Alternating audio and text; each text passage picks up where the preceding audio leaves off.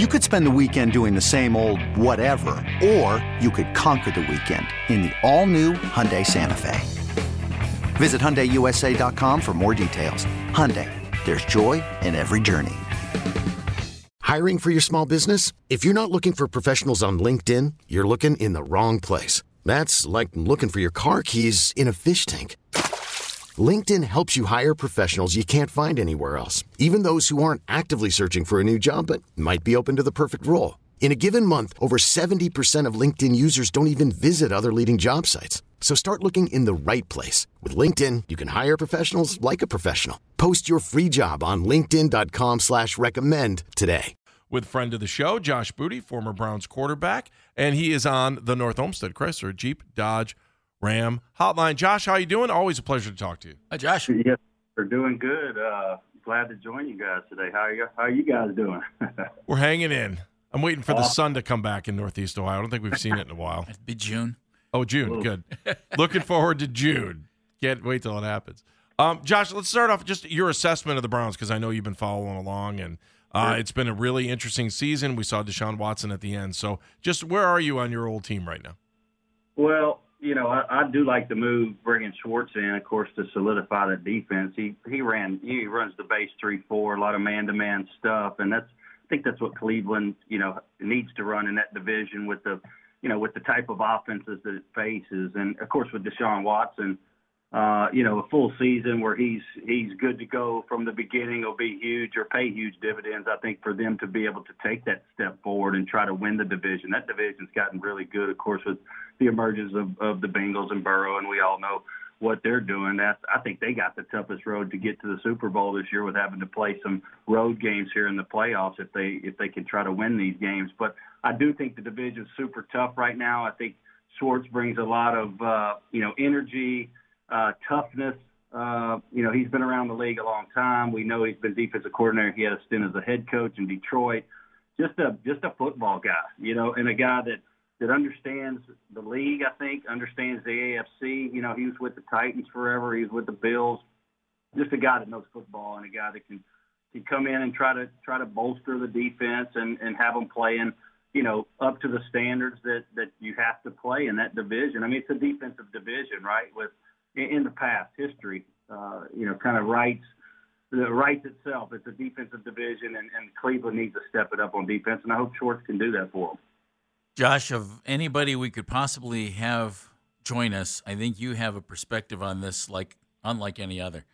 Uh, Deshaun Watson back for the Browns this year, playing football for the first time in almost two years. Mm-hmm. He, he, I didn't think he would be. I, I, I don't know if rusty is the right word or not. I don't, but whatever it was, he didn't look like he used to look when he was in Houston. We saw some glimpses of it. He was away; he hadn't played in two years. You graduated from high school when 1994. You mm-hmm. went you went the pro baseball route after being a phenomenal high school quarterback. And then after baseball, you went to LSU to play college football. You hadn't played football in almost 5 years, right? Yep, yep.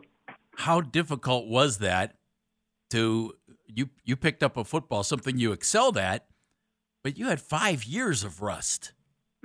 what, how, what do you do?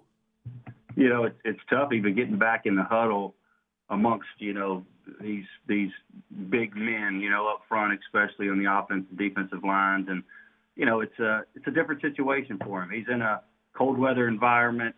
The second half of the year when he did play, he's playing on grass. He's playing outdoors uh, in the arenas that he played in in the division and at home.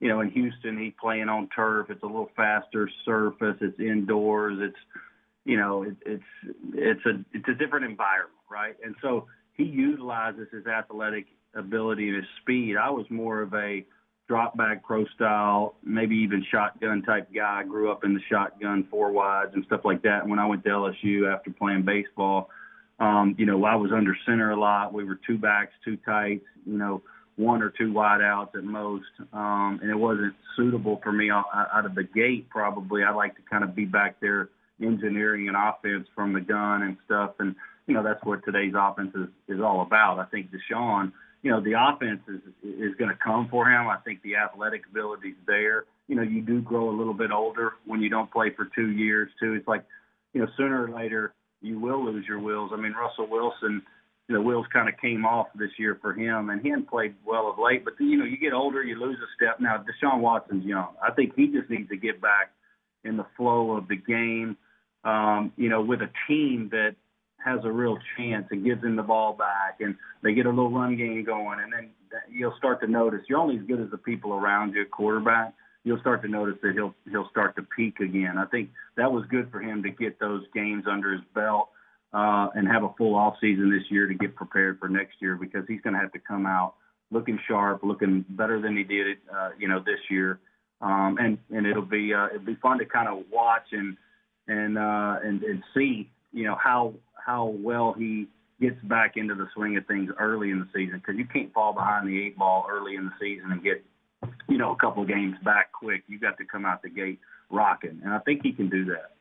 He left the game, you know, just from on the field for two years while he was a pro, and after having really good success in the NFL, you left after a phenomenal high school career. So I, I, think you're probably the period you were down was was huge for development in comparison to Deshaun. But did you ever think, and if, if I don't know if it translates or not, can he be the quarterback he once was? And do you think you ever would have been, could have been the quarterback you might have been had you gone right from high school to college? Yeah, you know, I look back on it and I, I, you know, thank God for all the different scenarios and situations that I got to put myself in. But at the same time, yeah, when you when you lose time under center or lose time in a sport, um, it can drastically change, you know, the outcomes of, you know, how good you can be. And you, you, you said it, you said it best. It's hard to build. You know, I was building my baseball career, and then you come back and try to rebuild from the ground up uh, a football career. See, Deshaun's been at least in football. Um, he hasn't tried to switch over you know, and play a different sport like Jordan did with baseball and play with the, you know, Birmingham Barons or something like that. He doesn't, you know, hmm. he was in football. He just, I think for him, it's a men, it's a mental thing. He's got to be able to come back from all the scrutiny, all the, you know, he said, she said stuff. To be honest with you, the big contract stuff on top of that, uh, coupled with you know all the rumors that were swirling for forever with him. I think he just got to find himself again and become the winner that he is, he's always been. And we've seen that at the high school level with him, and I tracked him, you know, at college at Clemson, uh, with Houston making plays. You know, Jon Gruden said, "Man, this guy's like Michael Jordan on the football field. He can do it all, right?" So he just got to find himself uh, again and not worry about the past. All you can do is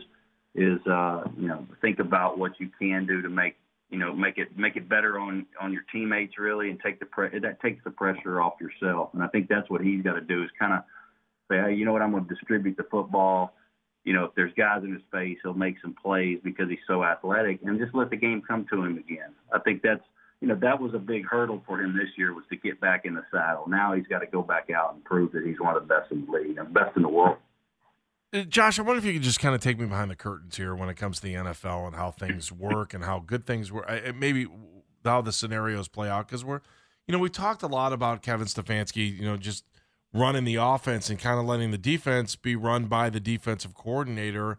I'm just curious what you think is the best scenario, and maybe it's it's different on the on the person, but to have a head coach that's calling plays on offense and is kind of the offensive coordinator head coach, but not really overseeing the defense and letting the mm. defense guy run everything. Like, what's the best case scenario, and how does that really work? Yeah, I, that's a great question, and I, me and some of my buddies were talking about this recently at the college level, not the NFL level. But mm-hmm. you know, if you have a head coach that's a play caller, like a Lane Kiffin or a Jimbo Fisher, um, you know, an Urban Meyer at Ohio State, um, at Florida, you know, it, it's just so demanding uh, when you have to be the head guy it, look at look at Sean McVay, right at, at, at the Rams. He had everything fall into place two years ago. He got some some great players to come in as free agents, and he was able to win uh, a Super Bowl being a play caller. But he, I promise you, he relegated or delegated the defense to a guy that could get it done, and then he just manages situations. You you better have, you know, you better have you better have uh, lots of, I guess, uh, leadership capabilities but also leadership capabilities is not always being like the the dictator. It's it's you know letting your guys uh, perform, and that's the staff at different things that you're not um, you're not the best at, right? And he's a he's the best play caller in the building, but he's not the best defensive coach. McVay, I'm talking about. So he he allowed that, and they had the right players around uh, to win a, a, a championship. But it's very very difficult to keep that going because it's so demanding to come up with a script, a game plan, uh, the different things. I, I played for Saban at, at LSU, and it brings back a lot of memories. Uh, the question does because Jimbo Fisher ran the offense, Saban ran the defense. I didn't see Saban until the very end of practice being an offensive player because he was coaching his butt off on the defensive field. Until he came to team, I would see I wouldn't see Saban.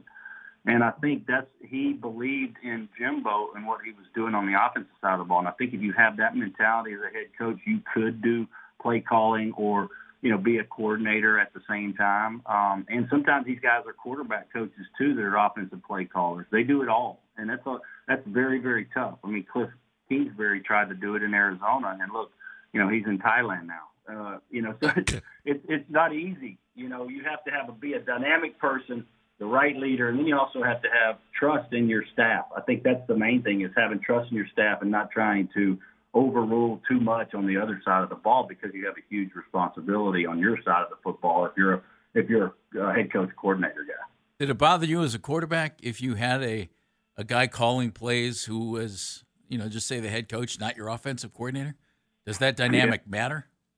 Yeah, it, well, you know, I've heard some some some stuff, you know, at LSU because I'm an LSU guy, and you know, revert back to those stories with Les Miles or, or Ed Orgeron is, you know, they're not offensive coordinators, but they were trying to dictate, you know, play calls and down and distance situations and different things in the course of a game. And an offensive coordinator that was under them was not very happy with that. And that's that's kind of the way that I would take it too if I'm a coordinator and I got a head coach telling me what to do half the time in those key situations. I'm getting paid hundreds of thousands of dollars or millions of dollars to make those calls. And you've got to trust me that I know what I'm doing because I've spent more time with my team in in the staff meetings with the players in the in the, in the player rooms, um, the individual uh, position meetings to know what my guys can do and can't do, and you've got to let me make those calls. And I think as a coordinator, I would want that. I wouldn't want that pulled from me, is what I'm saying. If I'm if I'm getting paid to do that job, and some coaches micromanage that situation a little too much, I think.